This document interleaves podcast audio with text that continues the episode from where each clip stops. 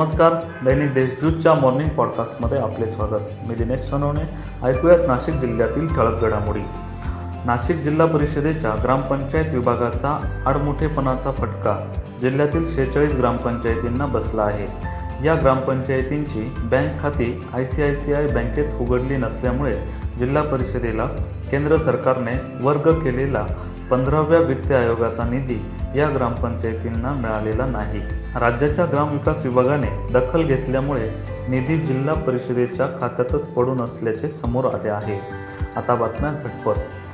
शासनाची तसेच शिक्षण विभागाची परवानगी न घेता परस्पर जिल्हा परिषदेची शाळा बंद ठेवल्याचा फटका एका शिक्षिकेस बसला आहे. शाळा बंद ठेवणाऱ्या या शिक्षिकेने कर्तव्यात कसूर केल्याबद्दल एक वर्षाची वेतनवाढ रोखण्याच्या सूचना जिल्हा परिषदेच्या मुख्य कार्यकारी अधिकारी लीना बनसोड यांनी दिल्या आहेत. आरोग्यविषयक योजनांची व्यापक जनजागृती व्हावी किंवा ती करण्यात यावी तसेच गर्भलिंग चाचणी विरोधी व तंबाखू विरोधी मोहीम अधिक प्रभावीपणे राबवण्यासाठी प्रसंगी धडक मोहीम राबवावी अशा सूचना आज जिल्हाधिकारी गंगाधरण डी यांनी आरोग्य यंत्रणांना दिल्या.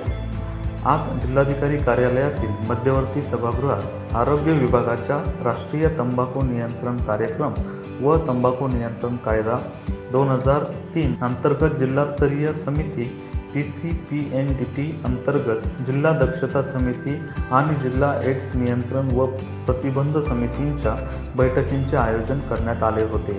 यावेळी जिल्हाधिकारी गंगाधरण टी बोलत होते. नाशिक डाक विभागाने पोस्टमन व डाक सेवक यांच्या माध्यमातून सर्व डाक कार्यालयातून आधार कार्डला मोबाईल नंबर लिंक करणे ईमेल अद्ययावत करणे यासह पाच वर्षाखालील मुलामुलींचे आधार कार्ड कानने यासाठी पाच जुलै दोन हजार बावीसपर्यंत विशेष मोहिमेचे आयोजन केले आहे.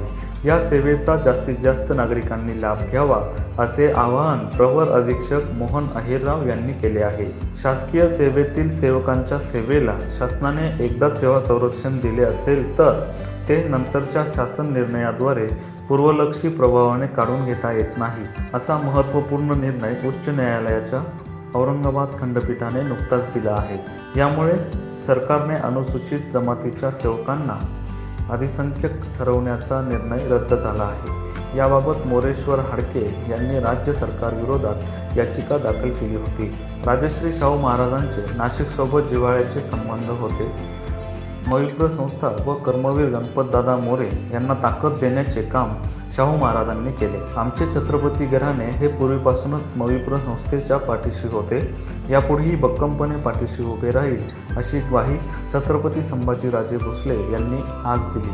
छत्रपती संभाजीराजे भोसले यांनी आज छत्रपती शाहू महाराज जयंतीनिमित्त मविप्रच्या गंगापूर रोड येथील उदोजी मराठा बोर्डिंगला सदिच्छा भेट देऊन मविप्र संस्थेच्या कार्याचा गौरव केला. यावेळी ते बोलत होते. वीज बिल न भरल्याने आपला वीज पुरवठा आज रात्री खंडित करण्यात येणार असा फसवा मेसेज सध्या बऱ्याच जणांना येत असून त्याद्वारे फसवणूक होऊ शकत असल्यामुळे अशा फसव्या मेसेजला बळी पडू नका असे आवाहन नाशिक सायबर पोलिसांनी केले आहे. आता करोना अपडेट्स. आज नाशिक जिल्ह्यात एकोणपन्नास करोनाबाधित रुग्ण आढळून आले आहेत. तर तेहतीस रुग्णांनी आज करोनावर मात केली.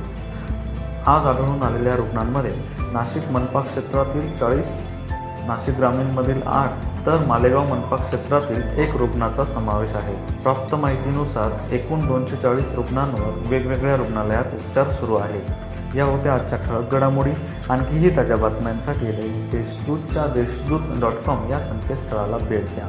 धन्यवाद.